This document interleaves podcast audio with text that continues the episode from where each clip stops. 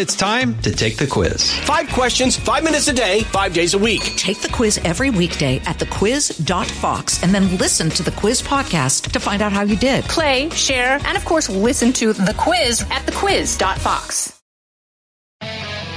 From high atop Fox News headquarters in New York City, always seeking solutions, never sowing division.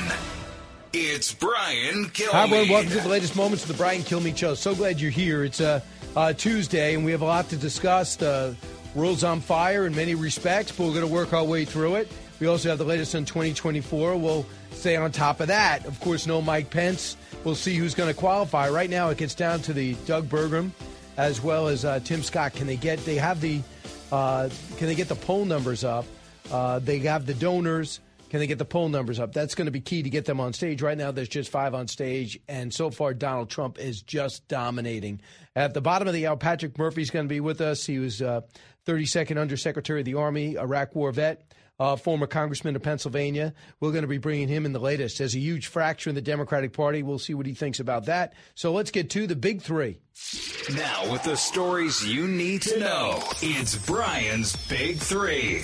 Number three. To me, anti Semitism was something that many, many years ago in this country was kind of common. It was casual, but it was widespread. I thought it had become a sentiment that you never wanted to be caught dead expressing. I guess not, because what we're seeing now is a lot more of it than I ever imagined even existed. Brit Hume is stunned, and so am I. Protests, anti Semitic hate, threats plaguing college campuses in many cities and states in America and around the world. This after the worst attack on Israel in their history. Where does this come from, and how can we stop it?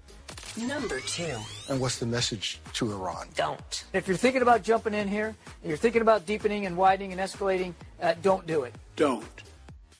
Our forces did, and they were attacked again. Thank you, Iran. This, even after the White House says, don't, don't, don't, don't, don't. Iran backed militias are daring us to hit back. Will we have to wait for a new president to defend ourselves? Number one. Calls for a ceasefire are calls for Israel to surrender to Hamas. That will not happen. No joke. This is a time for war. Uh, no joke. March on Gaza moves forward. Key mastermind of October 7th killings and a hostage rescued as Israel refuses a ceasefire. And I can't blame them, and we should stop asking them to. Humanitarian aid, if there's a new strategy to get in there, that's fine. But they do have fuel, Hamas does. There is aid, Hamas has it. And there is a concern that Hamas is going to get a lot of the humanitarian aid. But the problem is the trucks coming through don't have security.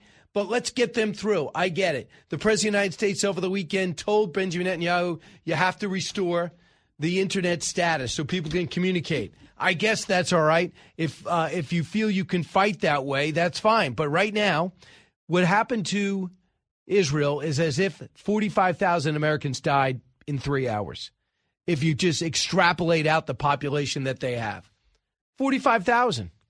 If we have lost 45,000 people in three hours, would you listen to anybody that said, hey, America, don't overreact, let's call a ceasefire?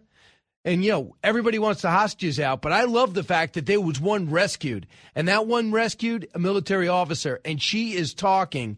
We're going to get details. Trey Yingst was briefed by the defense minister of uh, Israel, and he can't really say yet where she was found. But man, this could be the key. Wouldn't it be great instead of defending on Qatar, who's playing both sides of the fence, if they're all on our fence at all, uh, then not to have to deal with them, just go get them. Go get them because there is so many. 239 right now, even though we've gotten five out since. So here's more from the prime minister, cut to. In fighting Hamas and the Iranian axis of terror, Israel is fighting the enemies of civilization itself. Victory over these enemies begins with moral clarity. It begins with knowing the difference between good and evil, between right and wrong. Ladies and gentlemen, this is a turning point, a turning point for leaders and nations. So, look, today there's a major security com- uh, committee meeting between the Secretary of Defense and Secretary of State. They're going to talk about the dangers here at home and what's happening overseas, and not just, and also where our money's going exactly. I, I mean, I don't love the fact that we found out later you're playing Ukrainians' pension plans. We can't do that. We got to make sure there's no grift in the system. But I'm not worried about the Israelis maximizing the aid that we're giving. I do agree with JD Vance. So we got to make sure we're not depleting our reserves uh, without even not without a plan to replenish rapidly, and financing may be needed to do that.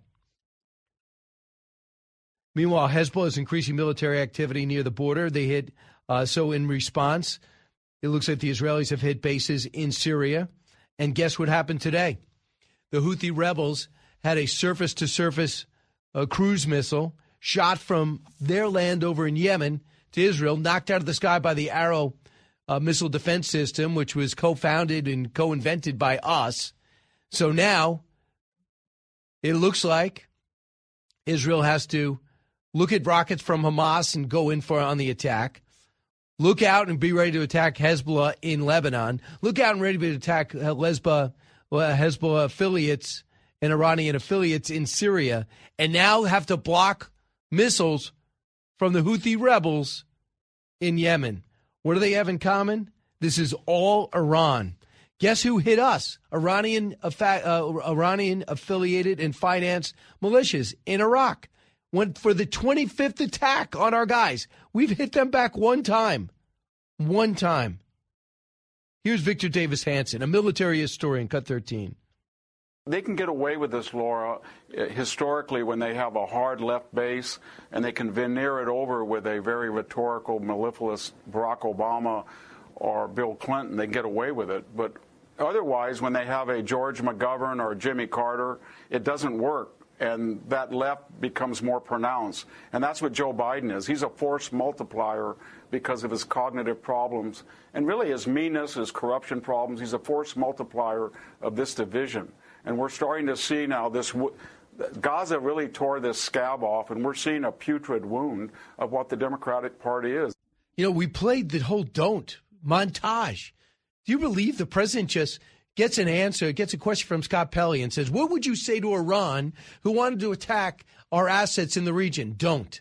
And now you have a Secretary of State, you have Admiral Kirby saying don't, don't, don't, as if it's a catchphrase like peace through strength that really is a some a sentence that means something. But you say don't, and they keep hitting us, and he keeps saying don't. And you cannot ask men and women to serve in a war zone and not allow them to defend themselves only depending on missile defense and the ineptness of the enemy. Here's Senator Lindsey Graham, cut 16. Here's what I would do uh, if I were president of the United States. I would tell Iran, if there's any more attack on our troops in Syria and Iraq, you will be out of the oil business. I would tell Iran that Hezbollah uh, front opens up against Israel, you'll be out of the oil business. That we will declare you the enemy of the United States. Yeah, I think that would work. But the problem is, Senator Graham, you don't really speak to the president of the United States. You can't tell, you can't handle what he's become, and you've noticed how inept, uh, how overmatched he is. Look, for the best president, for the best president, this is tough. You got challenges in Ukraine. You got challenges in Taiwan. You got economic challenges at home. You got high interest rates. Thanks a lot to your spending and uh, previous re- regimes, but not like you. You did a series of spending programs that were totally unnecessary, and now you have uh, the interest rates at 8%. So you got challenges economically. You try to tell us everything's great, but you have 37% approval rating on the economy. I think it's actually 32%. And that's whatever you tell us, the American people aren't buying it. And overseas, you got multiple forces working against you.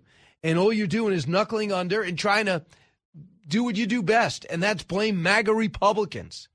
Look, there was a time last week for 22 days in which Republicans were the problem. They couldn't have a speaker. You can't get any legislation through. You couldn't meet with committees. You couldn't do any investigations. But that's over.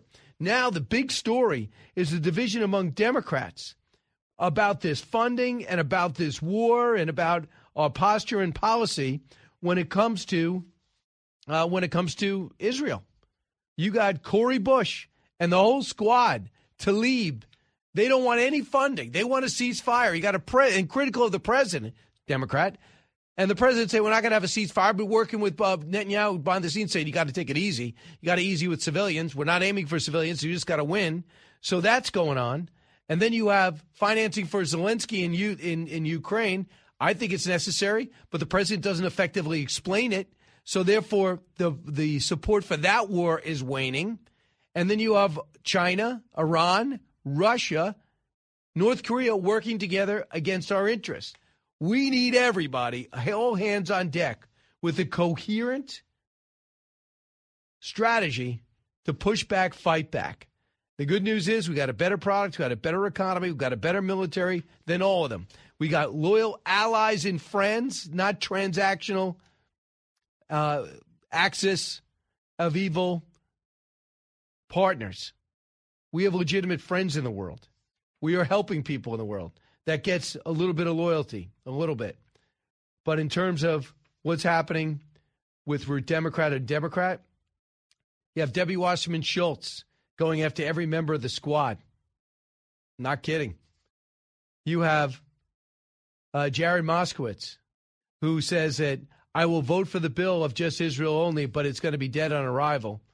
You have Josh Gottheimer from the Problem Solvers Caucus in New Jersey, who wrote on X on the social media platform that Democrats who voted against a measure expressing solidarity with Israel are despicable and do not speak for our party. Then you have Andre Carson of Indiana, who sees that and says, well, he's a punk and a coward, and maybe we should settle these things a different way. Really? The critics of Israel have been emboldened. And they've been emboldened on the Democratic side, fighting with Democratic presidents and Democratic moderates. Don't blame it on Speaker Johnson, Kevin McCarthy, or even uh, Matt Gaetz or Mitch McConnell, and certainly not President Trump. But man, how much does it must bother Democrats that when they look at the polls, President Trump, with four indictments and maybe 90 counts against him, most of which are total farce, farcical, is beating Joe Biden in almost every battleground state including Georgia, Michigan, and Pennsylvania. This is the Brian Kilmeade Show. 1 408 7669. I'll come back and take your calls. Bottom of the hour, we get a Democratic perspective on the fracturing Democratic Party. Uh, so glad you're here. Don't move. Politics, current events, and news that affects you. Brian's got a lot more to say. Stay with Brian Kilmeade. The Will Cain Show is now dropping five episodes a week. Join Fox and Friends weekend host Will Cain as he tackles the latest headlines from his unique perspective, along with thought provoking interviews with leading figures and live calls from viewers and listeners. Listen wherever you download your favorite podcasts.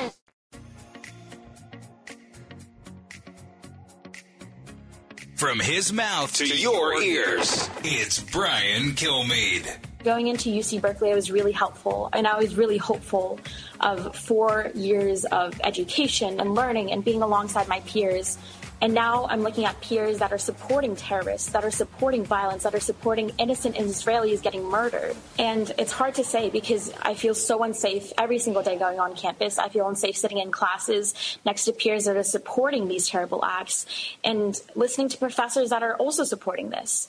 So unless this institutional damage is adjusted and changed, no, I will not feel safe at UC Berkeley as a Jewish student. Wow, that is Danielle uh, Sobkin she was on Fox and Friends first. UC Berkeley is a problem. Like Columbia is a problem. Like NYU is a problem. Like uh, Cornell, Tulane is a problem. I mean, what? I would love to hear from all of you what is going on on campus and why. Because the Israelis are and the Jewish community is victims of the most brutal ambush terror activity that I could ever hear of. How they all of a sudden are the problem. They're not the problem. Everybody knows they're not the problem. Why they're directing it at students, but this is probably the idiocy that's going on in campus in the so-called elite institutions that cost your parents eighty thousand dollars to go to. An NYU student, Allison Lax, on this cut twenty-four.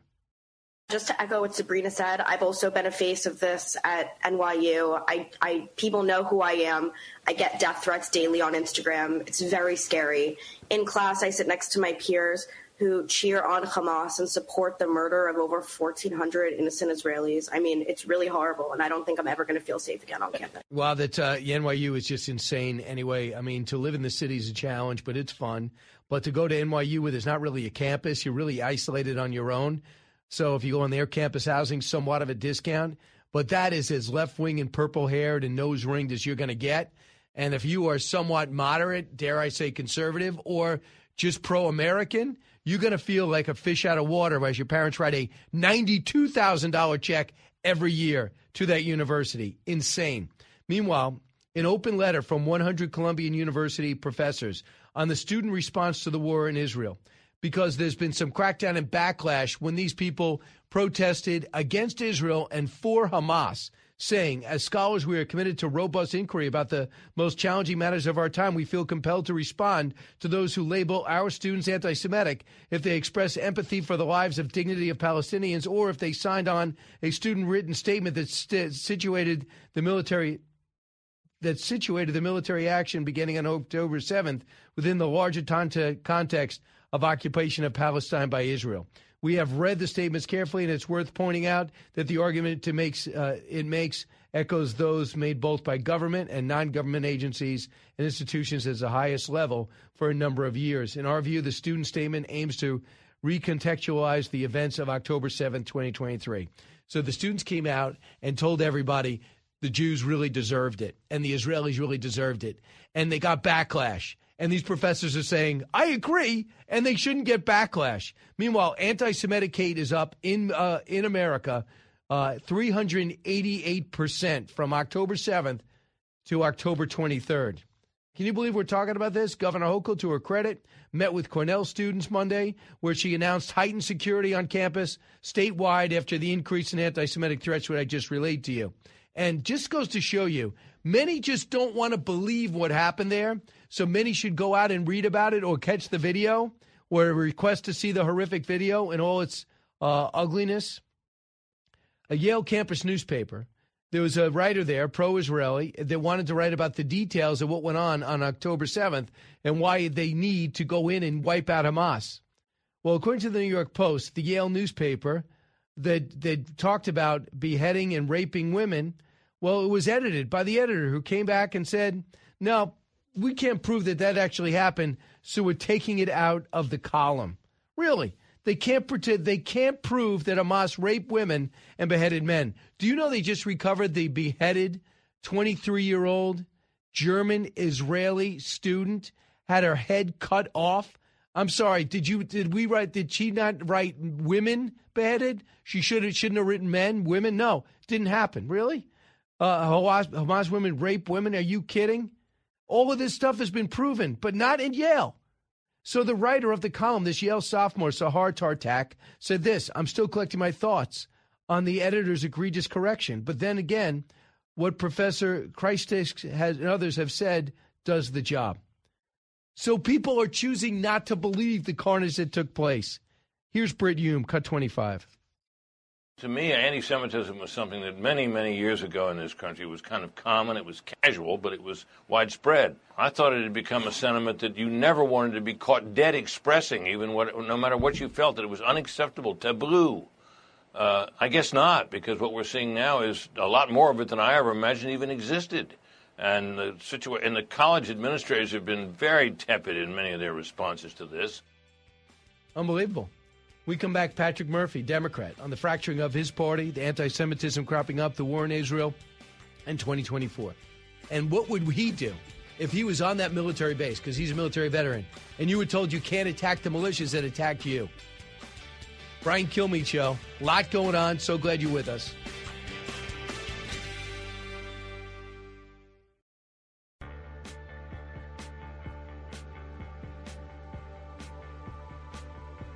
A talk show that's real.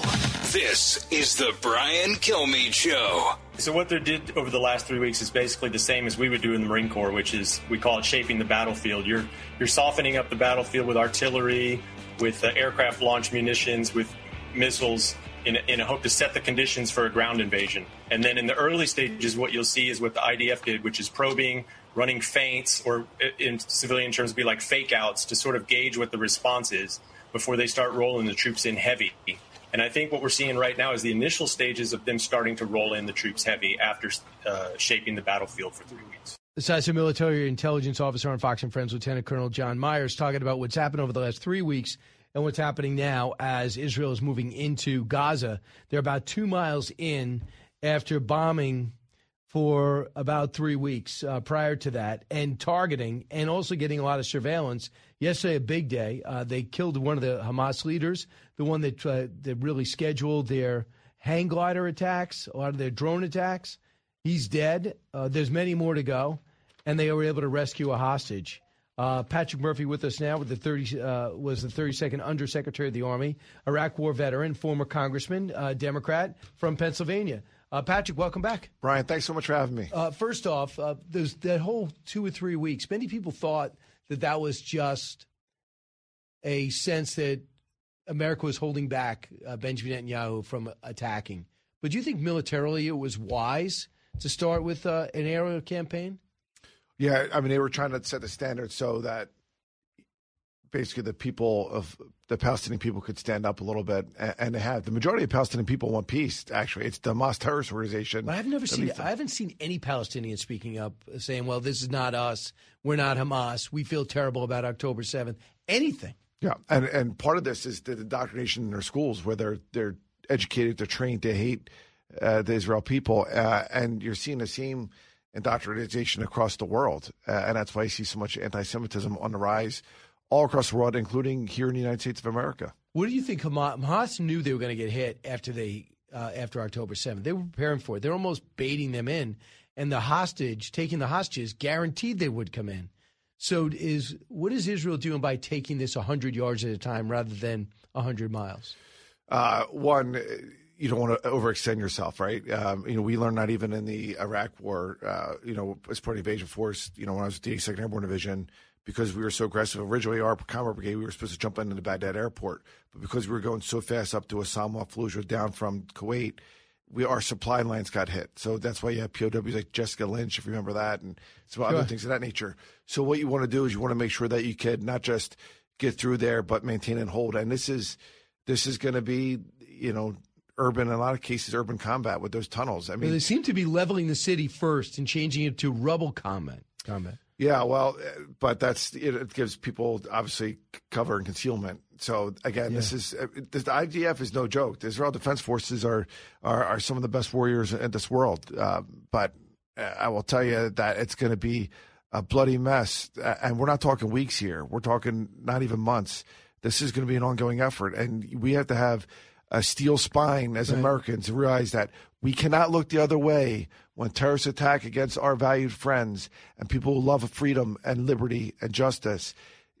And the rest of the world might turn a blind eye toward them, but mm. we can't at this time. Well, we seem to. The Americans losing interest in the uh, Ukraine war, even though it's cost us, you know, it's cost us a lot. Uh, you know, uh, ninety billion dollars of equipment. Uh, it's cost the EU roughly 80 billion. They paid up their share. I think they're getting, according to General Jack Keane, they're getting a bad rap of not stepping up because they are they could be doing more, but they are doing a lot. And now in this situation, there's all pressure around the world and within our own country to push for a ceasefire. Should we?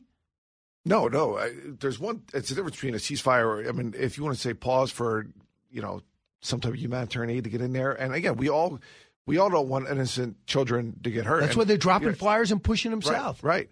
But and that's why they said, "Hey, evacuate, evacuate, evacuate, evacuate." And Hamas is not letting their own people evacuate because, again, they spent the last several years building out those tunnels, underground tunnels, uh, instead of putting it toward the people that govern them, that, that invest in schools and hospitals, et cetera, and the infrastructure that those people need.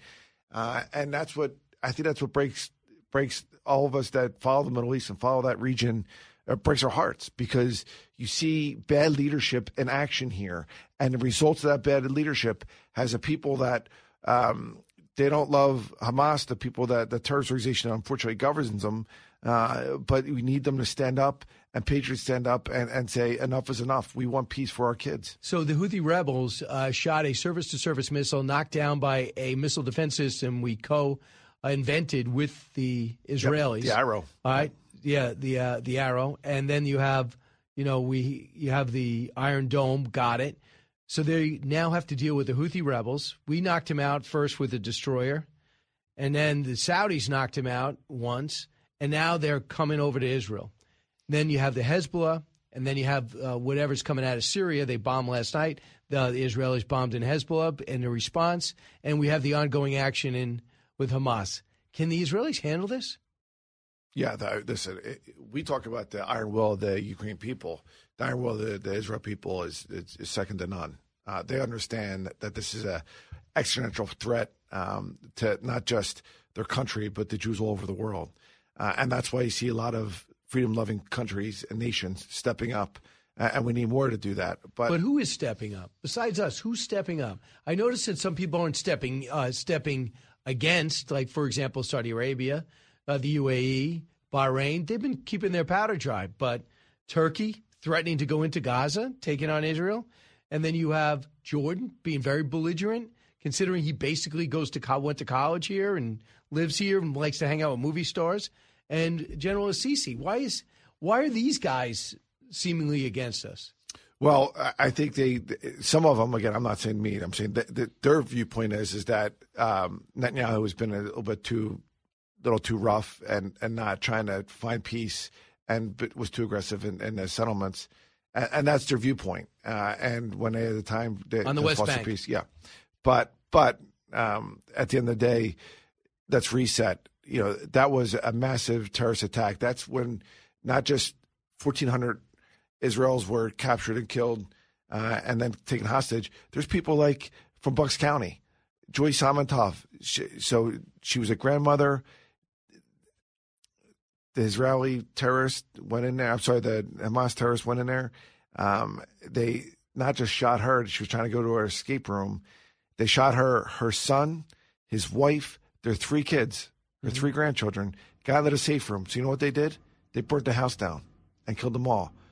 We're talking about gang rape of children. I mean, what they're doing is indescribable. And what I think most folks in America throughout the world is there are bad actors out there. There are bad people out there. But, you know, when I was at church this Sunday, you know, th- what the Bible teaches all of us is that love your brother as you love yourself. You cannot look the other way when bad things happen. And I'm not trying to say America has to be the police of the world all the time. But let me tell you something. Under our watch, right. we can't let it happen. And it's not just about Israel people. Brian, you know, my first combat deployment was after 9 11 was saving Muslims in Bosnia and Kosovo. We saved Muslims there when they were killing Muslims, load them up on buses, ship them out in towns like Srebrenica where they would execute them on the side of the road. And it was under the America's watch, we said, and that was in Europe, it was the worst ethnic cleansing since World War II. And we stopped Muslims from getting killed. We in America, we don't care what God you love. We don't care what God you follow. We don't right. care. We care about freedom. We care about liberty. We care about are you going to do right? Are you going to be a good country? And again, when we see wrongs happen, it's our duty. We can't look the other way. Mm. We have to be well, the reluctant warrior, but we still have to be a warrior as a so nation. look what happened at Yale and Yale University. Uh, a a uh, Israeli student decides to write a column condemning the attacks on the seventh. It gets edited by the Yale newspaper uh, a professor because they said that they can't confirm that Hamas raped women and beheaded men. Excuse me? So they took it out. And yeah. then she just she came back. This woman, Sahar Tartak, says, "I'm still collecting my thoughts on Yale uh, YDN's egregious correction." But then again, what Professor Christakis and others have had said does the job. They don't believe or they don't want it out there to happen. And we know that there was a uh, 100 professors signed off defending the pro Palestinian Hamas protests that took place on the campus of Columbia. Yeah. These are, are, alleged elite students. Yeah. What happens with you at the University of Pennsylvania? Yeah, listen, I'm a proud professor at Wharton Business School, right? And before the Hamas terrorist attack, we had Roger Waters. Ro- Roger, I was going to make sure. Roger, yeah, Roger Waters, Pink Floyd, Pink Floyd lead singer, Roger Waters. Before he was even coming to our campus, it was the Palestinian Writers Festival, and I and I have a young Jewish guy, and I went to the Wharton Vets Club, and I said, "Hey guys, do you know this Palestinian Writers Conference? This is again before the October seventh. "Do you guys know Roger Waters? Uh, do you guys know his background?" I'm like, "Yeah, his dad served in World War II. He drove an ambulance. He was a conscious objector, but his dad was killed in World War II." I go, "This guy is an anti-Semite. This guy, at his concerts, flies a 20 foot big pink pig." with the Star of David on there. He says Israel is like Nazi Germany. Yeah. He said on RT, Russian television, days before the illegal Russian invasion Ukraine, he said This is manufactured by the West. Russia's not going to attack anybody. This guy is bonkers. And you guys booked him. Yeah, uh, well, not me, Brian. Don't don't don't, University don't, don't, don't kill the messenger here, brother. But what I'm saying is, I believe in academic freedom. I believe in the freedom of speech. And in America, Brian, you know, I taught constitutional law at West Point. All speech is protected except FIDO, fighting words, incitement to riot, defamation of character, and obscenities. Getting a guy like him has nothing to do with academic freedom. This guy is sowing the seeds of anti Semitism, sowing the seeds of hate, sowing the seed of bigotry. And we wonder why in America there's a 37% increase in anti Semitic violence. It's wrong. And as a Catholic, I can't stand here with my br- Jewish brothers and sisters and look the other way when they're getting persecuted. 388% increase between October 7th and the 23rd in anti Semitic attacks. Yeah, yeah, no, no. I'm saying before the I attack. know. Yeah, you know, yeah. Yeah. And, brother, let me tell you something. 388%. And these are the ones who were attacked. Yeah, uh, listen, and and and Pennsylvania. You know, I just came up early this morning uh, here in New York. In Pennsylvania, we had the Tree of Life Synagogue in Pittsburgh. Eleven people were killed. Six people were injured. Again, they were murdered when they were practicing worshiping their God, um, our God. A- and you know what they did last night? Last night in a Jewish area called Squirrel Hill of Pittsburgh, they graffitied "Free Palestine" on a synagogue. We as Americans, and and and this is what I. This is not a whole of government approach. Well, what are the cops doing? What are, This is a whole nation approach. You know, when I was a congressman, I would go around with my brothers. It- it- I remember the Republican House Speaker of the House, Denny O'Brien, in Northeast Philadelphia. We would go around and do search. You know, we go around doing that mm-hmm. town watch stuff, right? Because you got to send a message that we're all in this together, all of us, and we just can't sit around on our computer screens and keyboards and and, act real tough. We got to make sure that on our watch. And tonight's Halloween. I'll be out there in my front step giving candy out, but I'm going to send a message, and people know they better not mess with my kids. They better not mess with my neighborhood because we have pride in our country, and we have pride in people who love freedom. Right. And if you have some idiot talking and saying anti Israeli comments or anti Semitic remarks, don't sit there and say, well, I'm going to keep my mouth shut because I want to go to the block party. You should speak up and say that's unacceptable. Right. Yeah, because you know they have kids that are saying the same thing if their parents are saying it. Right, right. And I get it. Like, listen, our, Brian, I spent years of my life teaching constitutional law, you know, and then 9 11 happened. I went to combat twice because, you know, I don't want to be stay at West Point as a young Army captain. That Constitution is a, that's a blueprint of our country, number one. But even in the preamble, we the people, in order to form a more perfect union, we have never been perfect. We are a great country because we're a good country. We're not perfect, but every day we strive to get better. And what I want to say to the young people out there that are protesting and doing all this stuff out there in the college campuses is, and again, I believe in academic freedom, but listen, politics stops the water's edge in our country.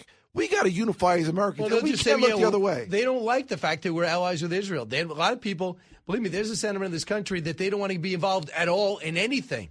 Not our problem. Let China and Russia rule the world. They don't understand that China, Russia, North Korea, Iran rule the world.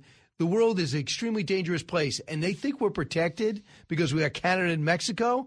How long did you? We just did a thing this morning in Central and South America. The presence of Iranians and Hezbollah in our hemisphere, and you know they're coming across the border that is wide open. Yeah.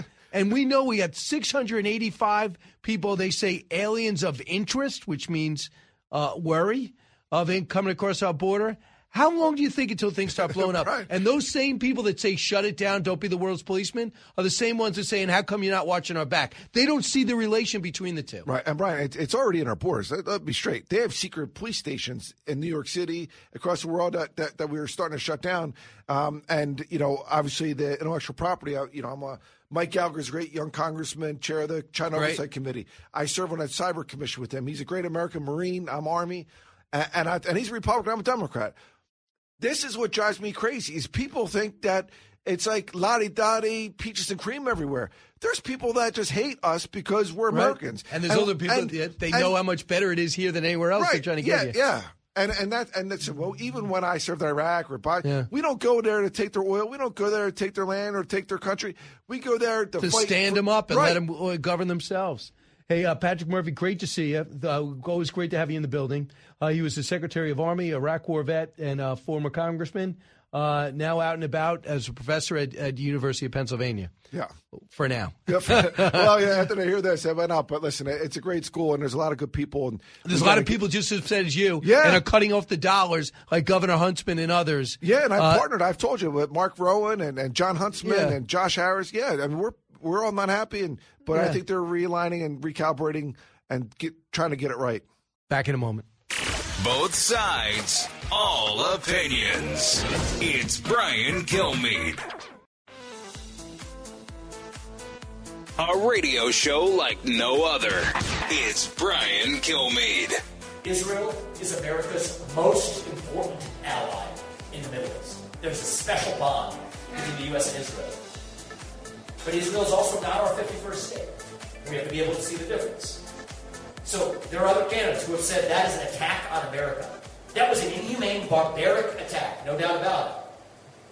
But it wasn't an attack on America. If you can't tell the difference, you're not qualified to be the President of the United States. So that's Vivek Ramaswamy. I'm not sure where he is on that and why that statement was so important to him. Everybody that says that was like an attack on America is not saying it's the 51st state or a commonwealth like Puerto Rico. You know what they're saying. You listen to this show. What they're saying is that's a democracy in the middle of the Middle East. A democracy. So if you attack France, if Islamic extremists attack France, the reason why almost every Western leader except Barack Obama showed up in France after that devastating attack was because it's an attack on the West. France was the convenient foil, or the that was the venue. Same with the UK, and that's what Israel is. For us, that's an ally. That's like saying, yeah, you're not family, but you're such a good friend. It's like family. Why he would choose to split the difference there, I don't get. I don't understand. So, uh, one eight six six four zero eight seven six six nine. Just a quick uh, anno- announcement. On coming up a week from today, Teddy and Booker T comes out. The story of two American icons who blaze the path to social equality. I think it's a story you got to know. I think I love studying it. So if you want to pre-order it, get it, and you could also get it where I can customize it and send it to you. Worked at a deal with my Barnes and Noble. Also, I got live shows. I'm going to talk about everything. There's very little patriotism, uh, inspirational, motivational things going on. It happens on stage. I'm uh, on the 9th in Red Banks, New Jersey. I'll be in Pittsburgh. I'll be in uh, uh, other venues over in Illinois. Just check it out. Get tickets. A book comes with all of it. Uh, it's Teddy and Booker T. Thanks so much for listening. Uh, keep it here. This is the Brian Kilmeade Show.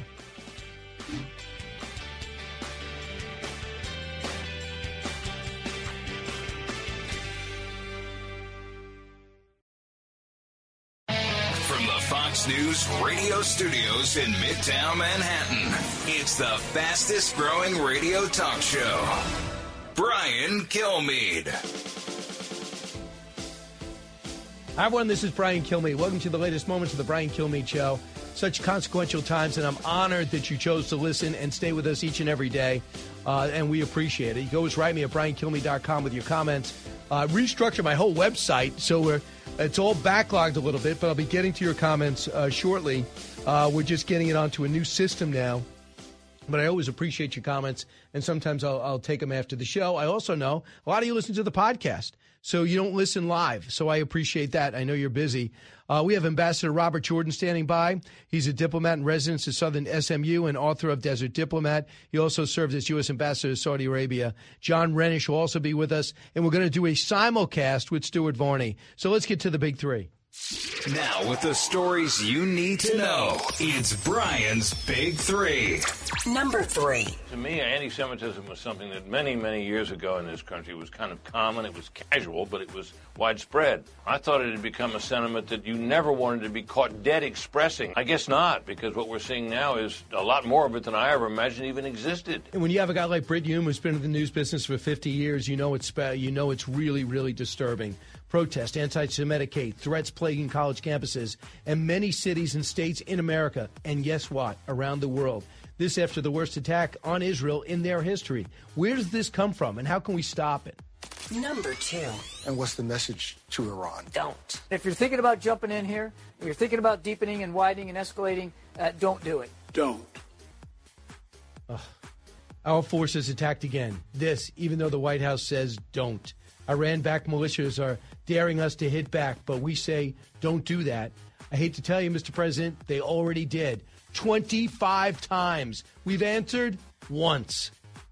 Number one. Calls for a ceasefire are calls for Israel to surrender to Hamas. That will not happen. This is a time for war. Here we go. Uh, the Prime Minister of Israel talking about the march in Gaza moving forward. The mastermind of the October 7th killed, uh, attack killed, and a hostage rescued as Israel refuses a ceasefire, and they should. Joining us now is Ambassador Robert Jordan. Uh, well, it's great to have you on. Ambassador, welcome back. Good to be back with you, Brian. Ambassador, I got to tell you, I'm just checking to see what's going on in Saudi Arabia because their defense minister was just here, the brother of MBS. Saudi Arabia clashing with the Houthi rebels uh, over in Yemen. The Houthi rebels sent a surface to surface missile into Israel, at least one today, knocked out by the Arrow missile defense system, co uh, co invented uh, with the U.S. Houthi rebels are a problem, thoroughly financed by Iran. Do you think the Saudi Saudi Arabia understands that Israel and America is not the enemy here? Uh, yeah, they clearly understand it. They're uh, trying to juggle uh, several factors. They're the custodians of uh, two of the holiest uh, places in Islam. Uh, and so they are paying more attention to the Arab street, uh, uh, at least publicly, but I think privately it's very clear that they have no love for Hamas. certainly, even during my time, I worked with the Saudis to direct uh, uh, the Saudi funding to elements other than Hamas uh, to support the Palestinians. And even to this day, I think that's where they are but uh, uh, their public statements are going to vary for a while because of the delicate situation they have as the guardians of Islam. What do you think was accomplished yesterday? They didn't come out and there was no push for the Saudis. I thought this was a good move. The Saudis weren't saying we demand a ceasefire. Uh, they understand about the, the need to to save yeah. innocent life. I get it, and they get it. But they didn't come out and demand a ceasefire, and they didn't take off the shelf possibly normalizing relationship with Israel. What do you think came out of it? I think that's. Uh, I think you've got uh, the elements c- uh, correct here. Uh, the Saudis, I think, still very much want normalization with Israel. Uh, they were willing to have these discussions uh, with really nothing in it for the Palestinians. And so I think, again, they are about as fed up with the leadership of the Palestinians as we are, but it's hard for them to say that publicly. I would look for further progress on normalization once the fighting stops. Uh, but the Saudis, I think, are also paying careful attention to uh, world reaction uh, to Israel's invasion of Gaza uh, and where that goes. Uh, it's not going to be uh, pretty by any means. It's going to be terrible. Uh, and the Saudis will probably weigh that in terms of what their public statements are. I want you to hear what uh, Jared Kushner said. He just spoke in Saudi Arabia, and you know he had a lot to do with the Abraham Accords. Here's yeah. what he said about uh, comparing what he's seeing here in New York and what he experienced in Saudi Arabia and what he thinks of the current relations. I see every day, you know, people, uh, even people who are not in favor of Trump are realizing that under President Trump, uh, we had a peaceful world. Uh, people said when he got into power, he would create World War III. Well, uh, there were no new wars. Um, he was making peace deals. The Middle East, which was one of the thorniest issues uh, for American diplomats and politicians and military for two decades became a very peaceful place with a lot of momentum. And uh, in just a couple short years, uh, you've seen what happened when there's passive leadership and, and weak leadership uh, from America and the world. And, you know, we have uh, two massive wars that have the chance to metastasize further. So that, and he went on to say, I feel more secure talking about uh, uh, Israel in Saudi Arabia than I felt walking around the campus of Columbia. Well, it's a terrible situation now with the anti Semitism we're seeing on college campuses. Uh, it's uh, really hard for me to explain it. Uh, universities are supposed to be places where robust debate can occur, but you shouldn't fear for your life or your safety uh, as a consequence. So these uh, campus leaders need to step up and make clear that uh, that kind of conduct is unacceptable. It's absolutely unbelievable what's going on. So you know what's going on right now, Ambassador. Why don't I just let you comment about what has happened since October 7th and how you think Israel's handling it? Well, it, it's clearly uh, Pearl Harbor or 9 11 uh, to the Israelis. Uh, their uh, very uh, existence is at stake here. So we understand uh, that they have a right of self defense and they have a right to, to strike back. obviously, there are rules of engagement, rules in war, and it's critical to avoid unnecessary uh, civilian casualties, but you can't avoid them all. Uh, and Israel, I think, has a right to uh, respond in a proportional way to the threat. The threat is existential, and so they uh, are committed to to basically eradicating Hamas, eradicating Hamas's ability uh, to do this again. Uh, and time and time again, uh, they go in and do what's called mowing the lawn, which is minor incursions, uh, and Hamas pops right back up just like crabgrass. Uh, and I think this time uh, they're committed uh, to finding a more permanent solution to uh, uh, to dealing with Hamas uh, in a way that c- completely handicaps their ability to wage war again. It doesn't mean the feelings and the attitudes and the resistance will disappear, but certainly the capacity to uh, make these uh, horrible major attacks on on Israel uh, need to be compromised. So you know they're moving forward methodically, and that and that's the military uh, judgment to make. And they're looking to, for Hamas fighters. They're not looking to target civilians. But the magnitude of that October 7th attack, the rehearsals that took place, the how comprehensive it was, the planning that was found, the, the, the, the cards that were found, the planning cards that were found on the dead Hamas soldiers show that this took a level of sophistication that even the Israelis didn't think Hamas is capable of, which leads me to the Wall Street Journal report that says at least 500 were trained inside Iran. If that is in fact proven correct, are we ever going to know that? And how important is it to let them know that they can't get away with this? Well, we have to let them know they can't get away with it. And uh, the, greatest resolution here, I think, is to completely defeat Hamas to start with. Number two, to uh, do an after action assessment of the epic uh, intelligence failures uh, that led to some of this in the first place. Uh, clearly, uh, Israel took its eye off the ball uh, was distracted by some of the activity in, in the West Bank. Uh, but uh, Hamas was undergoing uh, a lot of this training in broad daylight uh, in Gaza. Uh, and the people in the watchtowers and the other intelligence that the Israelis had completely missed the point that they were actually preparing for this kind of invasion rather than simply symbolic acts. So we've got to have, uh, uh, I think, a review of exactly how this happened so it can't happen again. And then clearly, Israel needs to harden their defenses uh, in a way that uh, they hadn't anticipated. Here's what Senator Jerry Moran says should happen. As you know, it was the 25th attack on our forces in Syria and in Iraq. We know we got thousands in Kuwait too. We have uh, thousands at our headquarters at uh, in Qatar. So we could be susceptible in other places. Cut 18. We should see a much more aggressive response by the Biden administration. By perhaps by just by chance they didn't land where they were intended to land, but there is no question but what uh, Iran is attempting to distract the United States, to have us pay a price, uh, and all of this, our, our support in our interest in supporting Israel is enhanced by our ability to push back on Iran for things they're doing to the United States in our interest around the globe.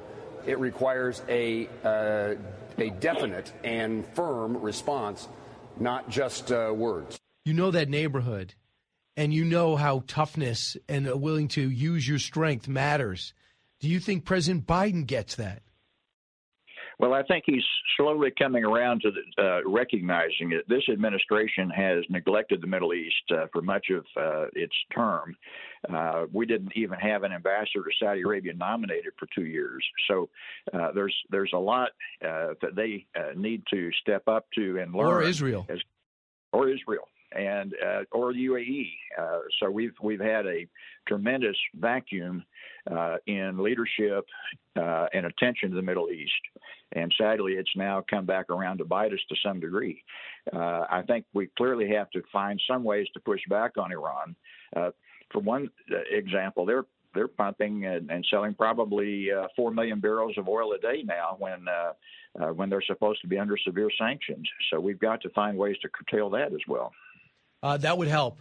So, uh, having said that, the Houthi rebels are now lobbing rockets. Uh, they we don't know if they were aiming for a destroyer or not uh, that was off the coast of Yemen. But if they start lobbing rockets, then you're looking at Israel with a problem in Syria. They've just they, they addressed it yesterday. A problem in northern in their northern front, the southern Lebanon, where Hezbollah is. You got Hamas, obviously. So you have you're you're getting hit from so many angles. I know you're not a military guy, Ambassador Jordan, but if you're Israel, what are you thinking today? How do you not only survive but address the major problem, and that is the one financer of all this is is Iran, while still trying to survive and block anything that's coming in the sky. Well, I think Israel's got to rely on uh, its allies, particularly the United States. Uh, and I think we've got to make it clear uh, that Iran uh, is is off limits in a way. Uh, they operate through proxies in so many areas here that it's very difficult to assign uh, direct accountability. But we all know what's going on, uh, and there there is something that has to be done further about it. whether it's clandestine, whether it's direct attacks, I think that's something that I can't really address very with much expertise. But I think we've got to find a firmer way uh, of dealing uh, with the situation. And we frankly also need to enlist uh, further uh, allies. Those allies calling for a ceasefire, for example, right now are not doing us uh, or the Israelis any good. Uh, and I think they're making a huge mistake. What do you do with Gaza after you do the best you can to eliminate Hamas there? Well, you're going to have to have uh, some degree of occupation uh, and uh, deconfliction, uh, which will undoubtedly need to lead to some sort of multinational force uh, as a peacekeeping force. Uh, you, it, it, also needs to be Arabs who are in the front of it, Palestinians who are not affiliated with Hamas, Jordan, Egypt, and obviously the Gulf Arab countries are going to need to help fund some of this. Uh, but there has to be some attention given to the day after uh, and to what uh, what comes next, because if if that isn't stabilized, then you're likely to see something hmm. like this occur in the future. Are you surprised you haven't had any? Palestinians step up and say, "Hey, listen, I'm not I'm not with Hamas. I'd like to start negotiations." Anybody, you know, I don't hear any leaders pop up. Yasser Arafat, uh, Mahmoud Abbas has been a waste, uh, even from their own people. 14% approval rating. People say separate the Palestinians from Hamas. Please tell me how.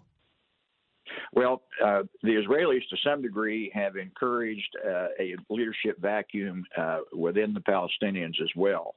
Mahmoud Abbas is a joke as a leader.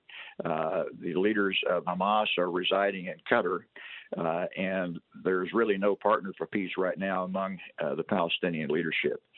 in order for that to change, I think the Palestinians are going to have to have some hope not necessarily of a two state solution, but at least of some degree of viability of, of their society uh, and their economy.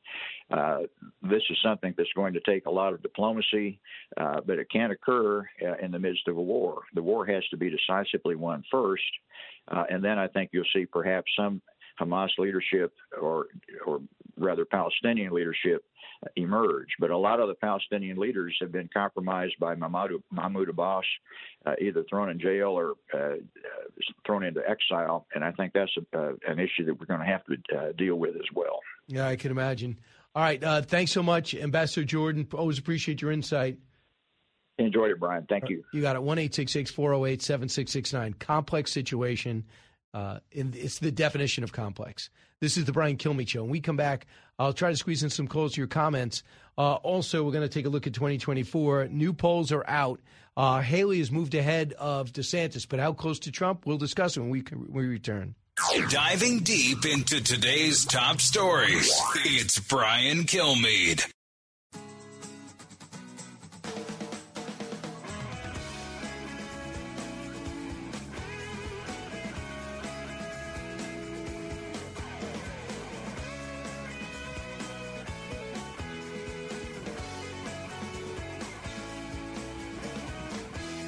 More you listen, the more you'll know. It's Brian Kilmeade.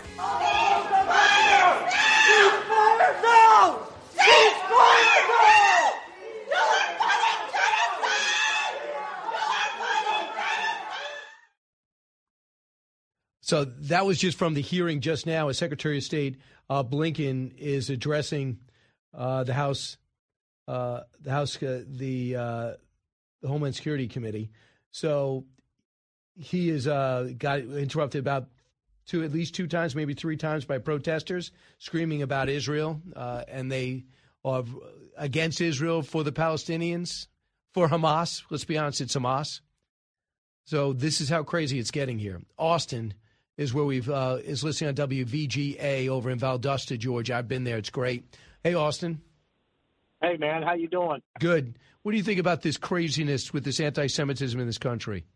It is crazy, and uh, what I would like to hear more about that I don't hear anybody talking about is how much we have done and other other countries have done for the Palestinians to really put them in a great situation to become a two-state solution there, and they really haven't taken advantage of it. But Ever. a lot of people don't understand how much support they have gotten from us and everybody else, and they really just hadn't took the ball in their hands and uh, how much money's been spent, how long they have got it, uh, you know, how much everybody's tried to make this happen for them, and they just really hadn't took the ball by the hands and, and ran with it. I'd like to hear more information so we can convince some of these protesters that hey, they really didn't have it that bad. They really had it pretty good. Uh, and- and Austin, it's pretty bad that we have to educate people who are going to University of Pennsylvania, Columbia, NYU, paying ninety-five thousand dollars, and we have to tell them how much aid the Palestinians get.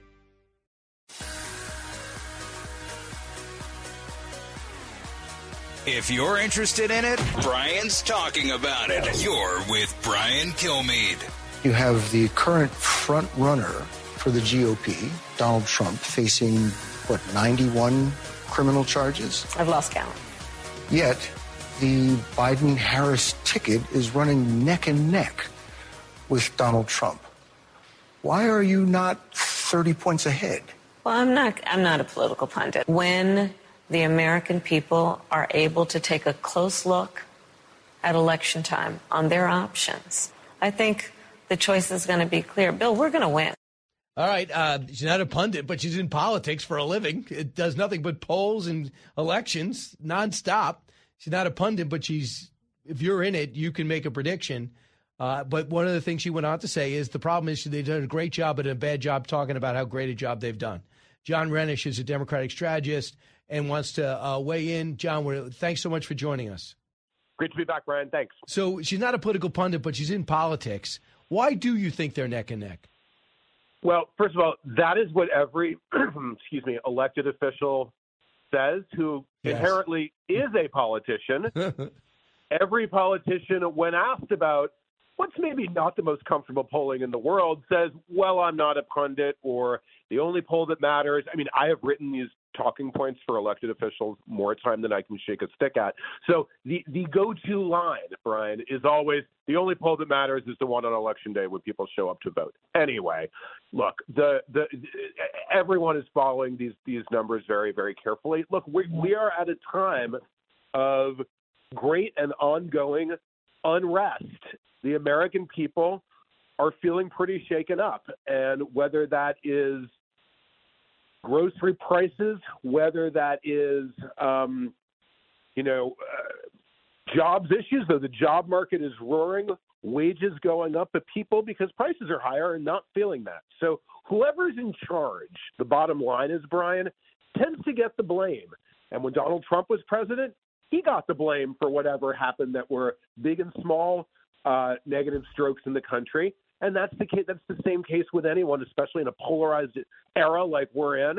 Is that uncertainty tends to uh, filter right to the top. I will also say this: um, you know, when when voters turn on their TVs every night or listen in to us on the radio right now, what is happening in the world affects them, and also what's happening right here at home. And I think that people are really shaken up and really angry about what they're seeing on college campuses right now in terms of these anti Semitic, hate filled, radical, anti Israel, anti American uh, talking points, language, politics. So I think that's having a role in shaking people up too. Well, I mean, there's you said a lot of uh, really important things. Number one is we didn't talk. You didn't even say Democrat or Republican. Anti-Americanism.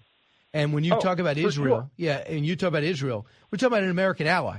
You know, uh, right Yeah, now we're talking about Republicans. the only Yeah. democratic country in a very uncertain and dangerous region. I would want that to be a priority, not just for Republicans, not just for Democrats, not just for Jews, Christians, what have you, but for every American.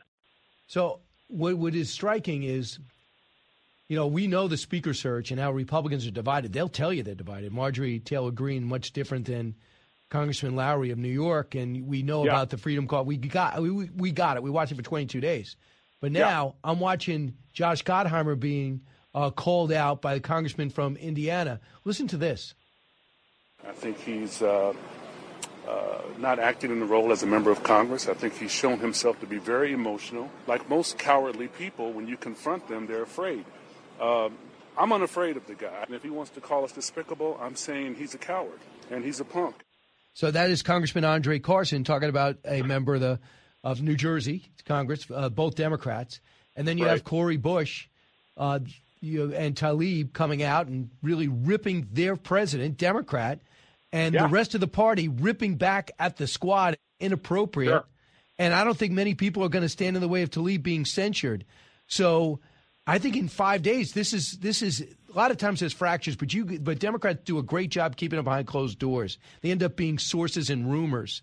Republicans Yeah, yeah, grab a camera. So you guys are now doing this on camera. What's your take?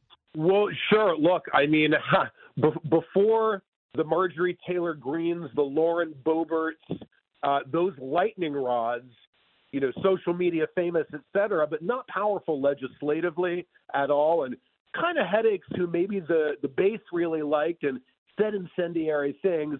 Uh, so they were able to rise up in, in terms of people's imagination, and unfortunately for the Republicans, define the party way more than I think party leadership, the donor class, et cetera, uh, would be comfortable with. So during the, before that time, it was always Democrats in disarray. Then Democrats came into quote array. And, and look, I, I don't want to overblow uh, on my side of the aisle um, a, a real party-wide split. Um, look, Cori Bush, Rashida Tlaib, Ilhan Omar, these are radical lightning rods who, in terms of where actual Democratic voters are, including the base that made Joe Biden the Democratic nominee, these these these folks are in the squad are really off on an island. I think if you look at their influence, it is way more on social media than any place else. But you're also seeing it with the youngest generation on college campuses um, Right. who do turn into Rashida Tlaib's Twitter feed, uh, you know, as if it's as if it's the gospel of news, as if it's Walter Cronkite, and that's a huge problem. Right. But I'm going to just I'm going to extrapolate what you just said.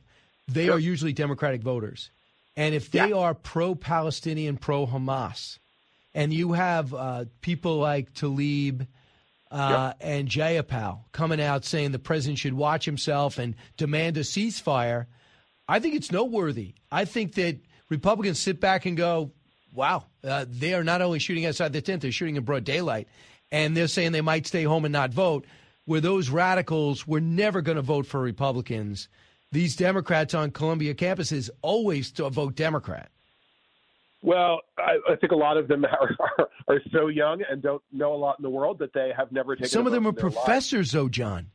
I mean, th- this situation. A hundred professors wrote that they should have the right to stand up for the Palestinians. I mean, standing up for a mother in Gaza City who's worried about her children or anyone who's worried about their business and their home, that is one thing. But when you start to have Ivy League elite university professors, and look, I'm re- I, I recognize that I'm a Democrat here, and I'm ripping vocabulary out of the Republican playbook. But that's where I'm finding myself right now. You know, I'm Jewish and from New York City. I went to an elite college, and what I'm seeing, you know, play out is really, really unfortunate. Um, but it's also dangerous for Israel and dangerous for our national security because these folks are not advocating for civilians. They're also not leading their messaging with bring the hostages home. They're not leading their messaging, Brian, It's with uh, you know, with with we have to save civilians. I mean, some of these professors, it's just been horrifying to see, are leading with messaging like this was an incredible day. Or an active resistance. Exhilarating. You couldn't get away with saying this about any other minority group, but they will say it about Jews. And I tell you what, it's really un. You know, I've been I've been lucky enough to have be at Fox for 25, 26 years. Yeah. So so many attacks, ups and downs, election messes, con- contentions from Bush to to Trump. Got it. Yep. I've never seen anything like this that have caught me and so many people more experienced than me totally by surprise. The anti-Semitic hate that is popping up. I got a. I have uh, my son at a college that had major Mm-hmm. demonstrations that's forty five percent Jewish. They were they were pro Hamas, wearing the It, headbands. it is it is outrageous. But you know what? I have to say, Brian, and I think this is a, a topic that we could talk about for hours, and I'm happy to do that. But uh, you know, th- this crisis on campuses really has been hiding in plain sight, um, and, and you you have seen um, just a, a stealth influence that is uh, uh, of radicalized theories, uh, but that do have a, a just deleterious and dangerous anti-Semitic effect. Um, you know, for, when I was in college, Israel was a place where Jews and non-Jews alike wanted to travel to, wanted to do, you know, junior year abroad or what have you. World travel history. to because it was a it was a country and a culture that people felt great warmth and affinity for, and that was something that was closely valued. You know, on so many campuses there were, you know, exchange programs and all of that. Uh, you know. Um, uh, Jewish professors who loved Israel and had probably traveled there and maybe lived on a kibbutz, something like that. And y- y- there is also this sort of mob mentality that just discourages that that affinity now, and people feel that they'll be per- uh, you know persecuted for it. But when you see Right. Jewish students afraid to wear a yarmulke, afraid to go have. Shabbat dinner in the Jewish house on campus, you know, or locking themselves in the library, as we saw in New York, at Cooper Union, and other places, while a mob screaming anti-Semitic and anti-Israel Right. slurs pounds on the door. That is unacceptable. So it has been good to see the White House. I will say. I hope the they White stay. I hope they keep a it lot up. of messaging and resources to it. I hope they keep it up, Jon, because there's a pushback within the party for them not to. Uh, and I, I think you're right. Uh, we totally see eye to eye in that. We have so much more to talk about, but next time. Jon Reinish, thank you.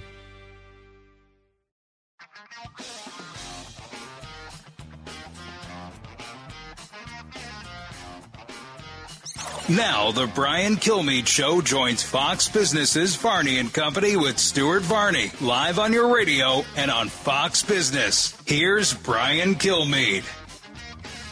Hey, welcome back, everybody. Uh, Stuart Varney is going to have me on. We're going to be on FBN, so you'll see us on Fox Nation. You'll listen to us on the radio, and you'll see on FBN. Then I'm going to get to calls. I, they usually leave me like two or three minutes at the back end, so I'll be able to get to calls. So stay on the line. Uh, One eight six six four zero eight seven six six nine. Uh, A lot of the same topics. I, I wanted to talk more about 2024 with Jon Re- uh, Reinish, Democratic strategist, to get his perspective because more and more people think that there's more people going to get in this race to take on Joe Biden. Let's listen. Okay, there you go. There's one exception. That's Amazon, which is up. All right, 1051, Kilmeade time, and he's joining me now. Brian, the administration says it's going to meet with Jewish leaders and universities to discuss the rise in anti-Semitism. Okay, watch this for a minute. This week, senior administration officials are meeting with Jewish leaders and universities to discuss the threat of anti Semitism on campuses and what the administration is doing to act. In the, coming, in the upcoming days and weeks, the administration will continue to work to combat anti Semitism and all hate fueled violence on schools and also on college campuses. All right, Brian, look, I see a double standard here. If people of color were being targeted this way, the way, the way Jews are being targeted, there'd be riots and people will be in jail. It's a double standard. You agree with me? I do, and just remember how KJP, the press secretary, refused to answer the question about anti-Semitism, and then she says, "I misheard it." The next day, tried to walk it back. So when Peter Doocy asked yesterday again about it, she again soft pedaling it. Anti-Semitism is is a problem, and we're going to address it, but never admitting that this is a five-alarm fire because your people are not saying I'm against you, which is bad, but I want to kill you. I want to slit your throat. Professors saying I feel exhilarated after October 7th. No demand among these schools to disseminate between maybe the plight of the Palestinian people and Hamas. Don't tell me you're pro Hamas. If you see a sign or a headband or a flag that's Hamas, that ends today. That doesn't that's not being tolerant. That's that's that's professing to support a terrorist organization whose main goal, it's written in their constitution, is to wipe out a, a, a class of people who have a certain religious belief. That's not okay. So now we see 100 Columbia professors right. sign a letter defending the right for people to, to demonstrate for the Palestinians and have some of the most hateful chants you could possibly have. While we watched the professor two weeks ago say the whole president of Columbia won't say a word about anti Semitism on the campus. So this is out of control. This is a this is a huge problem. Well, that you have to bear in mind free speech.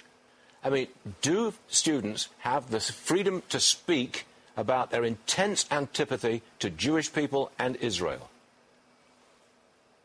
I don't think hate speech on a college campus promotes a positive atmosphere on a college campus. If a bunch of Jewish Americans started chanting anti Christian, anti Muslim chants, that would be shut down. Not even anti Muslim chants would be shut down in the tenth of a second.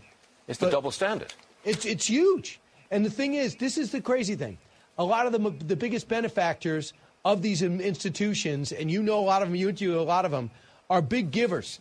And the University of Pennsylvania lost maybe five big ones. Columbia lost a big one last week, billionaire. Uh, they're going to lose. They're going to pulling it back because they're horrified by this. And they look around at the Democratic Party and they go, wait a second. 50% are not even pro Israel anymore. And then this next generation is against Israel, wants to defund Israel, uh, Israel and their causes, and anybody who invests in Israel. So this is not a subtle issue. There's one party, and it's the Republican Party right now, that stands firmly with Israel while not That's hating it. Palestinians, but despising Hamas. You got it right. Exactly right. The Democrat Party is divided, and that's put a restriction on their freedom of action in policy. Brian, thanks for joining us. I'm sorry it's short, but I'm running out of time. We had Oz Pearlman on earlier. Go. Right, now it's okay. Thank you, Stuart. It was, it was great. Uh, some professors. Brian, WHLO uh, is uh, is where you WHLI is where you're listening. Hey, Brian. Hey, thanks for taking my call, Brian. Actually, HIO, what am I saying? My, my fault. Go ahead. Sorry. no, that's okay. Um, so, obviously, what's going on in Israel is horrible, and what's happening, uh, the murders and, you know, the rape of these the women and children that's going on, obviously, we need to be up in arms and helping protect, like I said, one of our greatest allies, the other issue is the same thing, and and the current administration is allowing this to happen on our border, and and we know it through the cartels. I mean, what they're doing to the people that are coming through there, and what is taking place in our country. And I would like to see the Republicans now that we've finally unified in the House to stand with the Senate Republicans and hopefully Yes. Stop Republican, Dem, but all stand up together. We've got 29 states of Republican, Republican AGs. We have a re, uh, right to defend our border, and, and if Biden's not going to do it, we need to do it. We need to do it now.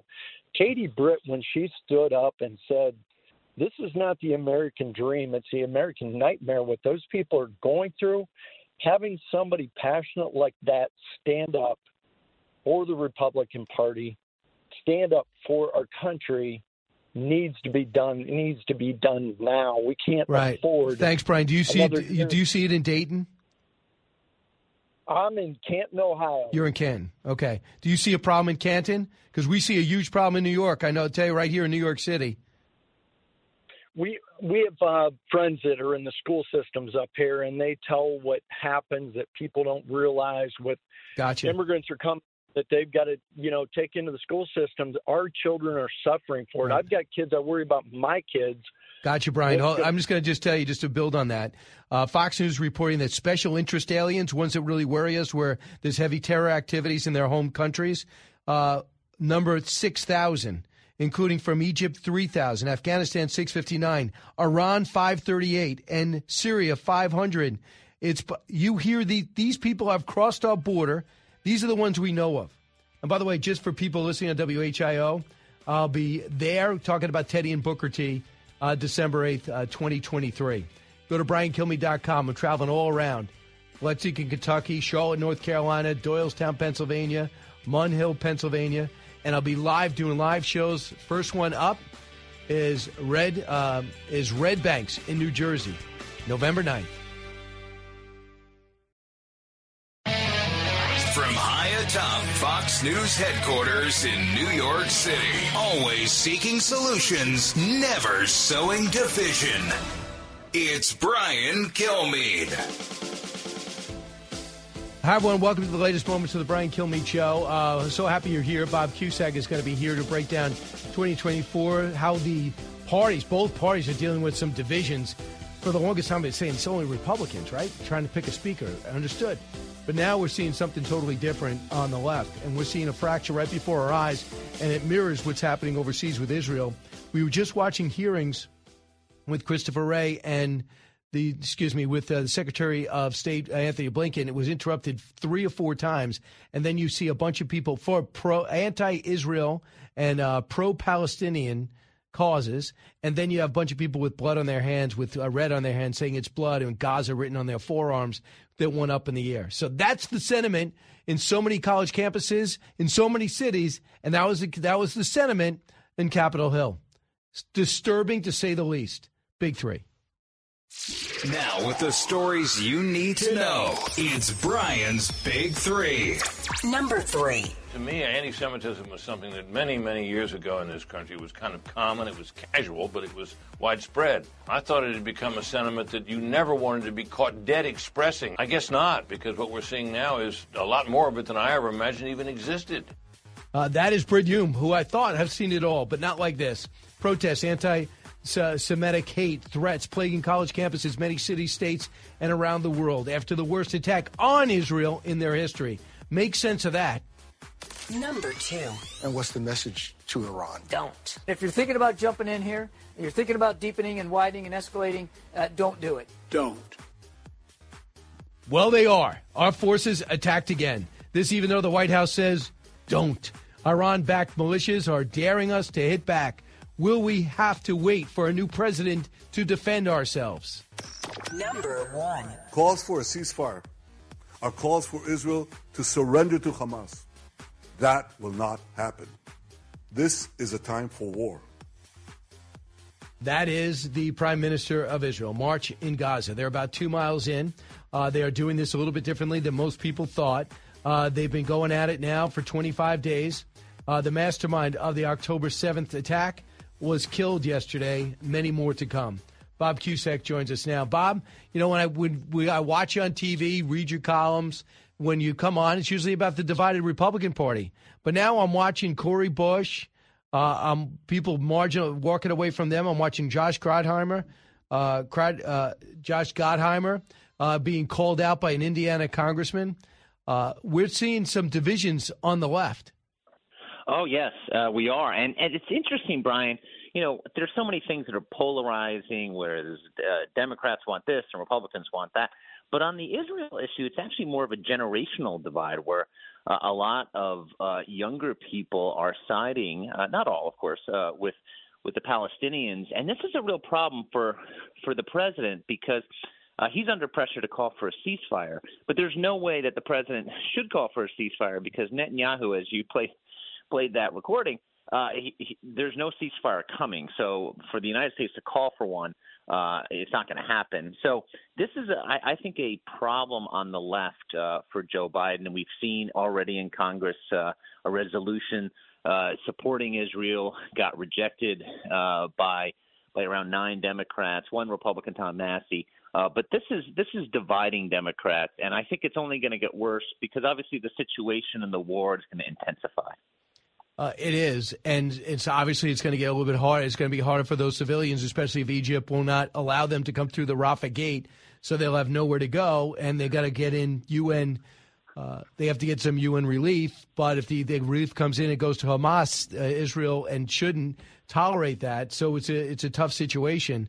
So there's going to be a possible censure opportunity with uh, uh, Ilhan Omar and uh, Jay, maybe Jayapal, but also uh, the squad basically has just fractured and been very critical of Joe Biden. And now we have we actually have a speaker, so people can actually get censored again. Tlaib is probably head of the class. Do you think that'll go through? Well, listen, yeah, I think. I mean, this is something that I, the new speaker, Speaker Mike Johnson, uh, he's putting Democrats on the spot. Uh, the first vote was a resolution on Israel, and now it, it's going to be uh, censuring Democrats. There's also another motion to potentially expel George Santos from Congress. So there's some big votes upcoming, I think, within whether it's this week or next week that are going to be very interesting. And it's you know it's just fascinating to see because when you when you when you talk to somebody uh, or you hear her comments, AOC has a very different opinion from New York. Uh, that uh, Majority Leader Chuck Schumer has on on Israel from New York. So this this is a highlight of uh, the problem of Democrats because remember mm-hmm. they need the left to come out, and a lot of Democrats don't want Joe Biden to run, and then some of them don't like his position uh, on on the Israel Hamas war. Here, here's uh, Congresswoman Jayapal, who, uh, out of the more level-headed than most of the left wing, in this case, more of the left wing squad members. Listen the existence of Israel is absolutely legitimate, and I think the world has come to see it as legitimate. However, there are racists within the Netanyahu government, and there are racist policies that Israel has been carrying out. Really? Okay. Uh, and she wanted to just demand, she went on in a different soundbite to demand a ceasefire. That's not going to happen. So what is going to what's going to happen? I mean, basically, any Democratic president, I thought, including Barack Obama, would do what Joe Biden's doing, but he finds himself maybe in the minority in his party. Yeah, it's it's a difficult spot, especially now that we have the question of okay, what are we going to do to help Israel as far as aid as well as Ukraine? Uh, the new speaker, Speaker Johnson, wants to tackle Israel first, and and that's a leverage play. I think when it's all said and done, I think probably aid for for Israel and Ukraine will happen, um, but it's maybe not going to be as big as the White House wants on Ukraine uh, for that instance. And Speaker Johnson is uh, giving a, you know a heads up to his conservatives to say, okay, we're going to offset uh, some of these costs because the deficit and debt are out of control, and that that the conservatives really like that. So I think they're giving Speaker Johnson some breathing room right now. Uh, and they are finally, after that debacle of three weeks, they're finally united behind Speaker Johnson, at least for now. So here it is. So the, they asked for 100 billion dollars, 110, and it had 14 billion for border. It had billions for Ukraine, Israel, and Taiwan. So Congressman Johnson, now Speaker Johnson said, "No, wait a second. We're just doing Israel first. Let's break this up. Cut 14." My intention and my desire in the first uh, draft of this bill is to take some of the money that has been set aside for the IRS, building and bulking up the IRS right now. They have about $67 billion in that fund, and we'll, we'll try to take the 14.5 necessary for this immediate and urgent need. We'll deal with the rest of that issue later. Do you think that will drive away some Democrats in the Senate, it, even, or here in the House? It may, but my intention is to call uh, Leader Schumer over there and have a very uh, direct and thoughtful conversation about this. I understand their priority is to bulk up the IRS. Um, but I think if you put this to the American people and they weigh the two needs, I think they're going to say standing with Israel and protecting the innocent uh, over there is in our national interest and is a more immediate need than IRS agents. Right. I never understood the 87,000 IRS agents, nor do I think people will chant for IRS. So, where do you think this is going to go? Because, of course, it's got to pass the House, and then got to get over the Senate, and they, it's actually paid for. I was actually talking to one of our reporters, and we were kind of debating how many Democrats are going to vote for this. Because remember, this is uh, a lot of most Democrats do support uh, uh, Israel aid, but they don't support taking the money away from the IRS. So, but this could be a real effective campaign ad if Democrats who are in tough districts vote against this uh, because then they they can say, well, listen, they, they, he or she voted against Israel. Uh, and, and the details get lost in that campaign ad uh, the offsets and the IRS. But Republicans are clearly making a gambit here in 2024. We're going to pick Israel over the IRS, and that's the messaging right now. And after you know really a, a rough stretch, I think House Republicans have gotten their sea legs, and that's not a bad position politically uh, to go after the Democrats on. Right. So it's it's just interesting. Do you see right now? The, for the longest time, Nancy Pelosi kept the fractures behind closed doors, and you hear sources like you, uh, Bob Cusack, uh, The Hill, reports that there's a fracture behind closed doors between Nancy Pelosi, but you wouldn't see it out front very rarely. You right. Republicans actually get a microphone and they attack each other, uh, and literally in the same hallway. So, and it's great for reporters, but it's terrible, obviously, for the party. But at least you know you don't really need sources. All you need is cable TV or or a streaming service. So I want you to hear Andre Carson talk about mm-hmm. dividing. Josh Gottheimer says, "How dare you vote against condemning uh, the attacks against Israel and support Israel?" There was many who abstained, including uh, I think eleven Democrats, including Andre Carson. Listen to the Indiana congressman. I think he's. Uh uh, not acting in the role as a member of Congress. I think he's shown himself to be very emotional. Like most cowardly people, when you confront them, they're afraid. Um, I'm unafraid of the guy. And if he wants to call us despicable, I'm saying he's a coward and he's a punk. So I get, and then he went on to basically say, if you want to fight, we could do this differently. That's not good, right? no, that's not good. And listen, you know, uh, uh, Gottheimer feels very strongly about it. Uh, Carson does have a big of a bit of a height advantage over Gottheimer. So, uh, no, listen, this this is becoming pretty nasty, and Gottheimer has clashed. Uh, Gottheimer is a centrist Democrat from New Jersey, uh, and Carson is more on the left, of course. And, and this this this is going to get, worse. I mean, we, we have not heard those type of quotes uh, in a long time from Democrat on Democrat, uh, which of course are the best stories because of course the parties fight, but from our perspective, the, the inter-party battles are far more interesting. Right. Uh, so yesterday, Axios wrote uh, your arch enemy, but I'm pretty sure you had uh, similar thoughts. Uh, top officials believe that Joe Biden has been uh, at his best managing the early days, but privately they concede that things have never been worse politically since he took office. It's hard to imagine how things are going to brighten up his public image uh, uh, of everything that's going on right now. Crime, huge. Immigration, out of control. Inflation, no matter what he says, people are feeling it and hating it. Uh, race, trust, uh, and two divisive wars Ukraine and Israel. Obviously, doesn't matter what you and I think, it's very divisive in this country.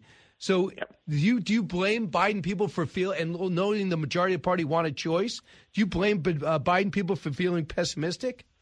I, I tell you, Brian, I, I talked to a lot of Democrats, and, and some of them are, are thinking, okay, this is going to be a toss-up race, and some of them are I, honestly they're way overconfident, and they forgot about 2016 when they were overconfident in 2016.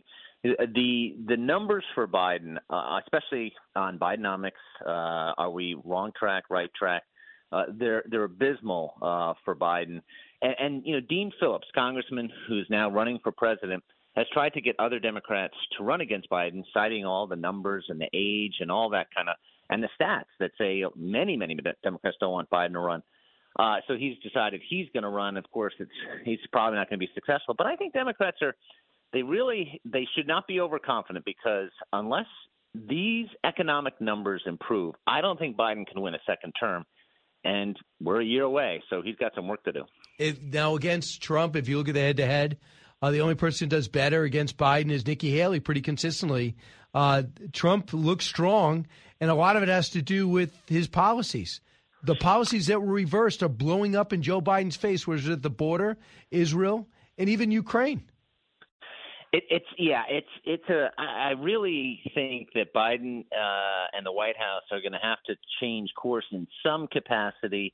I don't know how because uh, this is not going to be like 2020. Biden can't campaign from his basement. COVID is over. Uh, he's going to have to run on his record, and whether it's Trump or Haley, and I think really the only person who could catch Trump uh, for the nomination is Haley. They're both doing well in the polls against Biden, as you said. I, I think this is this is a problem for Biden and and uh, Trump or Haley, whoever or whoever gets the nomination. If it's somebody else, can say, "Are you better off uh, than you were four years ago. And they can say, no, the economy was better. Mm-hmm. Uh, and a lot of people are going to vote that way. Remember, Joe Biden barely won, barely won, 43,000 uh, votes in three states. It's this is going to be a tight election, and when you have third parties like Cornel West and RFK Jr. running, Biden, I think, is the underdog right now. It's just amazing because I think that the Republican field is hanging around because they think the court cases are the wild card. The, you know, because yes. if he's convicted of anything, the people's perception change. The independents say, "I was thinking about it, but I just can't vote for somebody that was convicted," or do they say, "This is unbelievably unfair. Nobody should be put through this." We were a lot happier back then. Things were better. They were crazy, but they were better. The Russian hoax didn't exist. It played two and a half years. Let's give him another shot. That's the big question. I mean, uh, Joe Biden did win independence in 2020, and then a year later, in my home state of Virginia, outside of Washington, uh, Democrats lost that race, and and Democrats lost independence. So Biden obviously wanted Terry McAuliffe, the Democrat, to win, uh, and he's lost independence now. And that's the big question: if Trump is convicted, would that change the dynamic for those independents? I'm skeptical. Maybe for some it would, but listen, I think a lot of people are going to vote on uh, the economy and bread and butter issues. And whatever you think of Trump, I just don't think whether you like him or, or not, I don't think conviction is going to change dramatically. But that that is a big wild card, and that's obviously a huge concern for the Republican Party uh, as far as getting Biden out of office. Mike Pence is out. Were you surprised it happened then? I happen to be watching it live Saturday, getting ready for the show. And your thoughts about that? And will Tim Scott be next if he can't get on that stage? I was surprised it was this early, but it shows you that if you're not having a good campaign, if your campaign doesn't catch fire, Mike Pence's never did. I, I really don't know what the strategy was uh, for his campaign. It was kind of baffling. I've known Pence uh, for more than 20 years, and when he was in Congress, he was a rebel and uh, uh, and took on uh, took on George W. Bush on a big health care bill. Uh, you know, he really didn't take on Trump that much. So I, I think it was surprising, but he's out. I think it's a big question of whether Tim Scott can even get to Iowa. Uh, and then, of course, that's what Nikki Haley wants. Uh, and a one-on-one, yeah. They want, yeah, the fewer the better. And, and, and let's go to Iowa and let's see. And Trump is, uh, you know, the polls show he's going to win gotcha. big, but expectations are are quite big for Trump. So if he doesn't win big, it's going to be portrayed another way. Bob Cusack, thank you. Back in a moment. Learning something new every day on the Brian Kilmeade Show.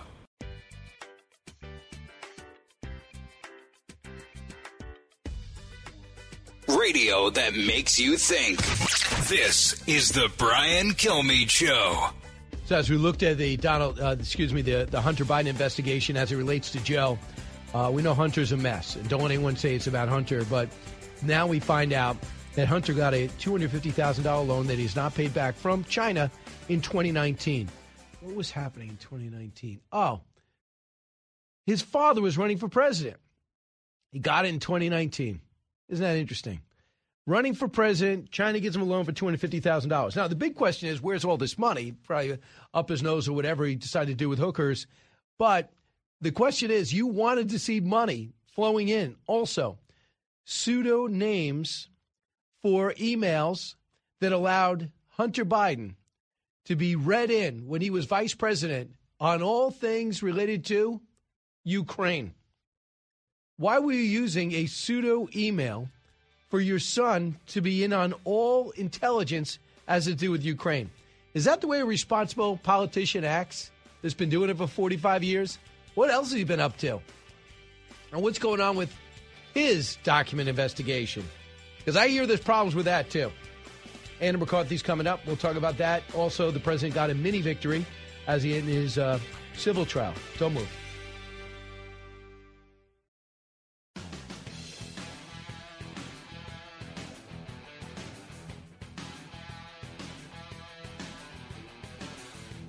Breaking news, unique opinions. Hear it all on The Brian Kilmeade Show. Going into UC Berkeley, I was really helpful, and I was really hopeful of four years of education and learning and being alongside my peers And now I'm looking at peers that are supporting terrorists, that are supporting violence, that are supporting innocent Israelis getting murdered. And it's hard to say because I feel so unsafe every single day going on campus. I feel unsafe sitting in classes next to peers that are supporting these terrible acts and listening to professors that are also supporting this. So unless this institutional damage is adjusted and changed, no, I will not feel safe at UC Berkeley as a Jewish student. So that is a, a, student speaking up, saying what it's like on Berkeley campus. I could have gotten a student from Columbia, NYU, who is pro-Israel or Jewish, a Jewish American, pro-Israel, whatever, that is not pro-Hamas. They all Cornell, uh, Hunter College, they're saying the same thing. Andy McCarthy uh, Fox News contributor, former assistant U.S. attorney for Southern District of New York. We see the governor stepping up, saying there's going to be an aggressive, aggressive push against anti-Semitism. First off, as a human being who lived in this city for so many years, are you who have seen it all? Are you stunned what we're witnessing right now? No, Brian. I'm the I'm more frustrated than stunned. I wrote a book in 2010, which was actually a best-selling book called The Grand Jihad about the Muslim Brotherhood in America.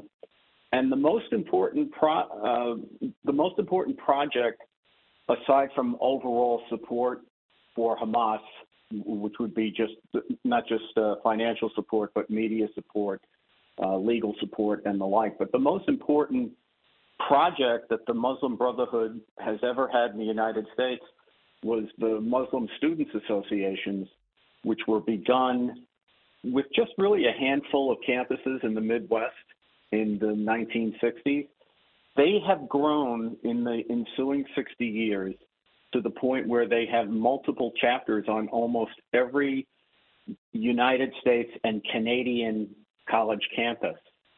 And they are they're basically a factory for um, Sharia supremacist and anti-Semitic literature. I mean, that's basically what it's all about. So they've been spewing this stuff out for three generations. And I think what we're now seeing, this has been coming for years. And like a lot of us tried to warn about it, you know, years and years ago. It is pervasive, but what a terrible product. I would like to marginalize women, throw gays off buildings, uh, go ahead and uh, pray to a violent God who will do everything to wipe out anyone who will convert to the faith, the Muslim faith. Good luck with that. You can't get kids to get off their phone, but you have this message that's going to pack a auditorium. Well, you know, the, the problem with this, with confronting Sharia supremacist ideology has always been that um, in, in any ideological contest, something always beats nothing. And as crazy as their beliefs are, they believe them fervently. And instead of confronting them, and I, I'm, I'm with you, I've been saying for years, you need to get them under a spotlight and make them defend the crazy things that they say and believe. But instead, we basically put our head in the sand and we do things like we say, well, you know, look, they're they're really just anti-Zionist. It's just a political argument. It's got nothing to do really with anti-Semitism. And I've been like, you know, really? I mean, if you look everywhere, everywhere the Muslim Brotherhood has tentacles, there's anti-Semitism, and that's that's because it's doctrinal. I mean, look at the Hamas charter. The Hamas charter has um, scriptural verses from uh, accepted Islamic scripture, the the Hadith, which talk about which talks about an end of times war between Muslims and Jews, where rocks and trees are going to help the Muslims find and, and kill the Jews. Uh, it's in Islamic scripture that Muhammad, the prophet of Islam, was killed by being poisoned to death by a Jewish woman. Um, all of this stuff is doctrinal, and they teach it to to kids from you know the very youngest age, from the moment that they're able to accept instruction. So the thing is with this, Brian, is we haven't wanted to see it because it's inconceivable to us in the West that people could believe these things, but they do. It's just amazing too because it's caught the Jewish community by surprise. You see so many of these mega donors pulling out of the University of Pennsylvania, pulling out of Harvard, pulling out of Columbia. They're outraged by it. Most are uh, Jewish, uh, obviously, and they just can't believe that a school that they give so much to, the Democratic Party, who they uh, the stats say they support so fervently, are are the are behind this. These are the people that will vote for Joe Biden. That's actually dividing his party right now. Yeah, well, I think you know part of the problem here is that American Jews overwhelmingly support the Democratic Party, and American Muslim groups and groups connected to the Muslim Brotherhood do as well, and, and so do hard left groups. And I think the Jewish community in America, many parts of it, have deluded themselves into thinking that if they, you know, believed all the right things and said all the right things and went to all the right Black Lives Matter demonstrations and voted faithfully for Democrats, that it was all that it would all be fine, that these guys would all get along and you know, when their Jewish political allies needed them, mm-hmm. they'd be there for them. And the fact of the matter is, there's, there's been seething anti-Semitism under this the whole time. And if they're, you know, if they're now the people in the Jewish political community in America, if they're now taken aback, it's because they deluded right. themselves into thinking these people were really their allies when they never were. NYU, Hunter, and Cornell, all major anti-Semitic protests pro Hamas in some cases, certainly anti Semitic writings and graffiti. Here's Senator Chuck Schumer, Democrat, obviously, 22. I'm sickened and frightened by the news that has come out of Cornell University, where over the weekend messages appeared on a non campus online forum calling for violence, violence against the Jew- school's Jewish community. The incident targeting Cornell's Jewish community is utterly revolting, but unfortunately, it was not an isolated occurrence. Across the country, on campuses and public spaces, the ancient poison of anti Semitism has found new life. So he's realizing that, and a lot of people in his party don't see it. Tlaib doesn't see it. Cori Bush doesn't see it. AOC doesn't see it. Uh, uh, as I mentioned, Rashida, Ilhan Omar doesn't see it. So um, this fracture is showing itself now with this war that Israel is forced to pro- prosecute? Yeah, well, uh, you know, look, I, I think with respect to Schumer and other Democrats, when people like me raise this stuff over the years, and it's not like I invent, you know, like like this popped into my head one day. Um, I went into prosecuting terrorism cases in the 1990s, believing, uh, just like they did, uh, that we weren't really dealing with a, a deep-seated um, ideologically based problem. I wanted to believe that everybody was a moderate and it was just a bunch of knuckleheads in Jersey City who yep. wanted to blow everything up. But then you get into this and you realize there is a real ideology here. And when I tried to expose it, and others like me tried to expose it, the Chuck Schumers and Democrats of the world said we were a, a bunch of racist Islamophobes.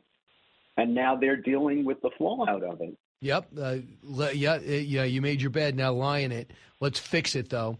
Meanwhile, over to the Trump news and excuse me, the Joe Biden news. The House Oversight Committee revealed a short time ago that Hunter Biden received a $250,000 loan from a Chinese business associate in 2019, months before his father announced his presidential run, and has not paid it back. Uh, that after a $200,000 payment from his brother James to Joe uh, that paid off his Delaware home. We don't know where that came from. If you're doing this investigation, what questions do you have now? Well, yeah, I think, Brian, the, the House investigators are doing a great job um, because they've gotten this thing very far with a limited investigative arsenal. If you really wanted to get to the bottom of this and get to the bottom of it quickly, um, you'd need the tools that a prosecutor has. So what the House has been doing, I think, is you know they find a suspicious transaction and then they dig underneath it because that's sort of sort of the limits of their powers. If you were a federal prosecutor, what you would have done by now is subpoenaed all the bank accounts. I would have been neck deep in the bank accounts of all these different Bidens, you know, years ago. Uh, Weiss has had this investigation, the special, the so-called special counsel, since 2018, 2019, whenever it is that he got assigned to it. And other than killing the statute of limitations so that they couldn't actually bring Yep. any charges based on financial fraud, I don't see that he's done any investigating. But it's clear from the stuff that the House is able to come up with that there's plenty to investigate. Uh, quick on the Trump civil trial. Uh, they said that he does not lose his business licenses while the trial is going on. A minor victory, but they are trying to bankrupt him the best they can and make it impossible for him to do business here. It looks like a personal vendetta. There's nobody hurt. Read this story over the weekend that in real estate communities, even though it's Trump and he's unique, they are getting worried because they always inflate the prices of the things they have to get loans and whether they pay them back or not. There's always an appraiser, but evidently with Trump, there wasn't an appraiser that satisfied uh, this judge and this attorney general. Now his kids are going to speak on the stand. How's this trial going? What should people look for? Well, I think what we should, instead of um, pointing out there that it's an attorney general and a judge, because that sounds like legitimate law enforcement, these are two elected Democrats, uh, both of them. And um, the attorney general, Tish James, ran on a vow to get Trump. And in Engoron, she got the elected Democrat judge of her dreams. So this really is a political um, vendetta. I think Trump already knows he's lost the case because the judge told him that even before the trial started. So it's just a matter of how much they're going to ring him up for in the way of disgorgement damages. And Trump is fighting this as part of his political campaign because he can't fight it legally. He, it's already, you know, it's completely rigged legally. Um, so I think that he'll just continue to attack the people who are bringing the case and pointing out, as you just did, that th- no one actually got harmed here. Know, the idea that they're going to go after him for $250 million in damages in a case that the prosecutors wouldn't bring because there wasn't enough evidence of crime uh, and where there's no victims is just astonishing. But it's a it's a political persecution. It is, but how does it play out? So if you feel as though, and not many people argue with you, that he is going to lose his business licenses and they're going to argue to try to take his property, I don't know. How does it work through the legal system on the civil side? Yeah, I think it goes to the appellate division first department after this nonsense of a trial is over. So I think what Trump has decided is if he's ever going to get any re- legal relief, it's going to have to be on appeal where he can show that this was all rigged and there were no real damages and um, that you know the judge gave every bounce of the ball to the to the AG. Uh, and he's got to win the case on appeal. So it goes in the New York system. It goes from the uh, Supreme Court, which is the lower court, the trial court where it is now. It goes to the appellate division, and then finally to the New York Court of Appeals, which is the highest court. So I don't think he's going to lose his. If if Engoron tries to take his business licenses away from him, I think the appellate division will freeze that until the appeal is decided, and he'll probably it'll probably take a couple of years to to hash it out. Andy, why do you think he shows up every day? Is it because he's so personal? Is there a method? Is there a tactic to this? You think?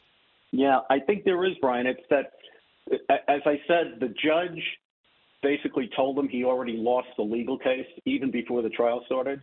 So Trump has decided that the prosecutions against him by these activist Democrats and Democratic elected officials and the Biden Justice Department, they are his campaign. And they kind of have to be because he's going to have to spend so much time in court, you know, for the next eight, nine months. So I think he's decided to fight this politically rather than legally. And when there's high profile moments like the beginning of this trial a few weeks ago, or the couple of days where Michael Cohen shows up to testify, he's going to be there front and center and use it to the extent that he can exploit it for purposes of his political campaign. I don't know if it's going to work, but it's a, it's at least a rational strategy. Yeah, we'll see where it goes. Uh, the first, as of right now, and I'm just catching you off guard. As of right now, out of the four court cases, what do you think is going to be first? Criminal. Oh, I think the um, they're going to try to push the Washington January 6th case to trial. The thing is, the, this immunity issue that Trump has raised, um, I think he's going to be able to appeal that prior to trial. And if, if he can get that up to the appellate court and then the Supreme Court, he may be able to push that back, in which case you'd probably get the Florida case first. But even that's going to be hard to get to trial because of the um, the classified information issue. So Trump's strategy is delay. He's trying to push it back as hard as he can. I don't think the Atlanta case is going to be ready to go to trial, or that there's much there against Trump. And I don't think this uh, Alvin Bragg case. I don't think he even wants mm. to try it. It's too much of an embarrassment. So it's a, a question of J- Jack Smith, the prosecutor, is trying to get the Washington case to trial as fast as he can. He's got a March 4th date, and Trump is trying to come up with issues that he can get the case up to the Court of Appeals because I think he thinks between a Washington jury and this judge who's hostile to him that you know he'll get convicted if the case goes on time in March. He's Andy McCarthy. There's nothing he can't handle, but for a fee. Andy, thanks so much. Fox News thanks, Brian. former U.S. Attorney. Uh, thanks so much, Andy. Uh, back in a moment to wrap things up. This is Brian Kilmeade Show. Expanding your knowledge base. It's the Brian Kilmeade Show.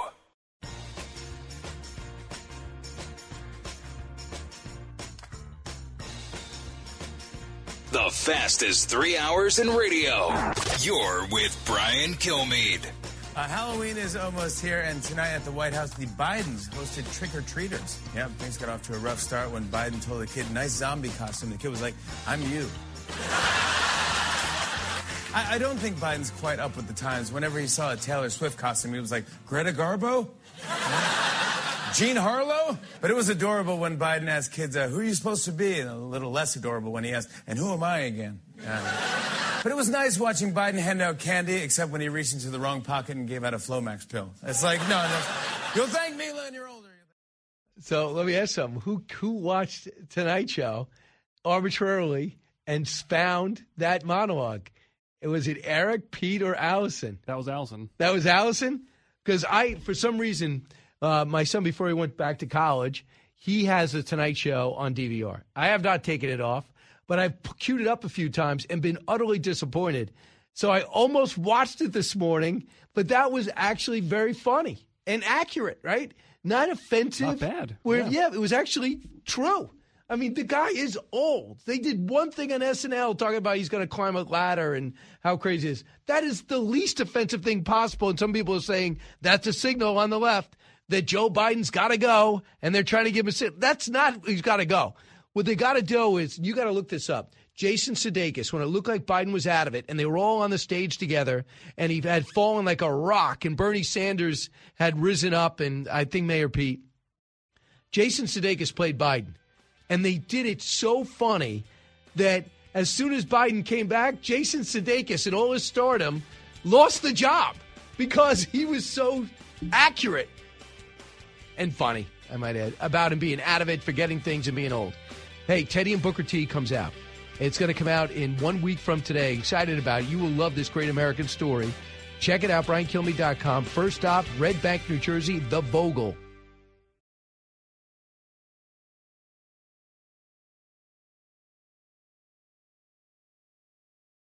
From the Fox News Podcasts Network. Subscribe and listen to the Trey Gowdy Podcast. Former federal prosecutor and four term U.S. Congressman from South Carolina brings you a one of a kind podcast. Subscribe and listen now by going to FoxNewsPodcasts.com. Listen to the show ad free on Fox News Podcast Plus, on Apple Podcast, Amazon Music with your Prime membership, or subscribe wherever you get your podcasts.